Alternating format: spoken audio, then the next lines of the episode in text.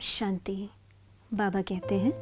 देखो बच्चे, अब वो समय आ गया है कि आप कुछ एक बच्चों के संकल्प से पुरानी दुनिया का विधि पूर्वक परिवर्तन और नई दुनिया की स्थापना का कार्य होगा। अर्थात सभी आत्माएँ, चाहे वो अलौकिक हैं व लौकिक दुनिया की, सभी कल्प वृक्ष के अपने अपने धर्म में नंबरवार सेट होती जाएँगी और उसी अकॉर्डिंग सत्युग में आएँगी। इसलिए इस समय मैं आपका बाप आपके संकल्पों को ठीक रीति चलाने का डायरेक्शन दे रहा हूँ, ताकि आप अपना कार्य सफलता पूर्वक संपन्न कर सको। अर्थात संपूर्ण रूप से संपन्न हो, बिना विघ्न के अपना कार्य सफलता पूर्वक संपन्न करो।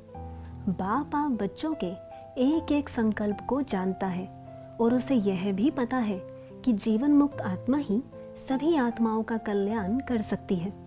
अर्थात जब तक आप स्वयं की, हर तरह की, तन, मन, धन, संबंध, संपर्क की प्रॉब्लम से बाहर नहीं निकलते, अर्थात 100 परसेंट निर्बंधन बन, संपन्न नहीं बन जाते, अर्थात इच्छा मुक्त नहीं बन जाते, अर्थात 100 परसेंट संतुष्ट आत्मा ही सभी आत्माओं के कल्याण के निमित्त बन सकती है। और साथ ही साथ एक ज्ञानवान, बुद्धिमान आत्मा ही विधि पूर्वक युक्ति युक्त ढंग से अपना कार्य संपन्न कर सकती है। क्योंकि यह कार्य कोई छोटा मोटा कार्य नहीं है। सभी आत्माओं को मुक्ति और जीवन मुक्ति का वर्षा देना है। वो भी नंबरवार बच्चे, बस आप बाप के एक एक बोल पर निश्चय रखो।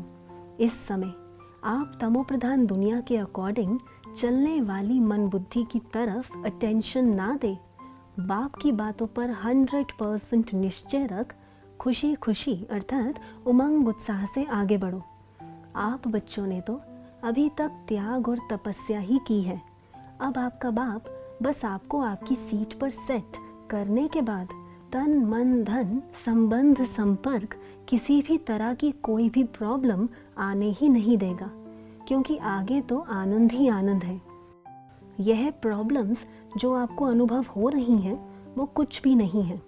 बस आपको अनुभवी मूर्त ही बना रही हैं और साथ ही साथ इस समय जो डायरेक्शंस आपको बाप दे रहा है, उसे अपनी बुद्धि रूपी तिजोरी में संभाल लो, ताकि आप उसे आने वाले समय में सफलतापूर्वक यूज़ कर सको।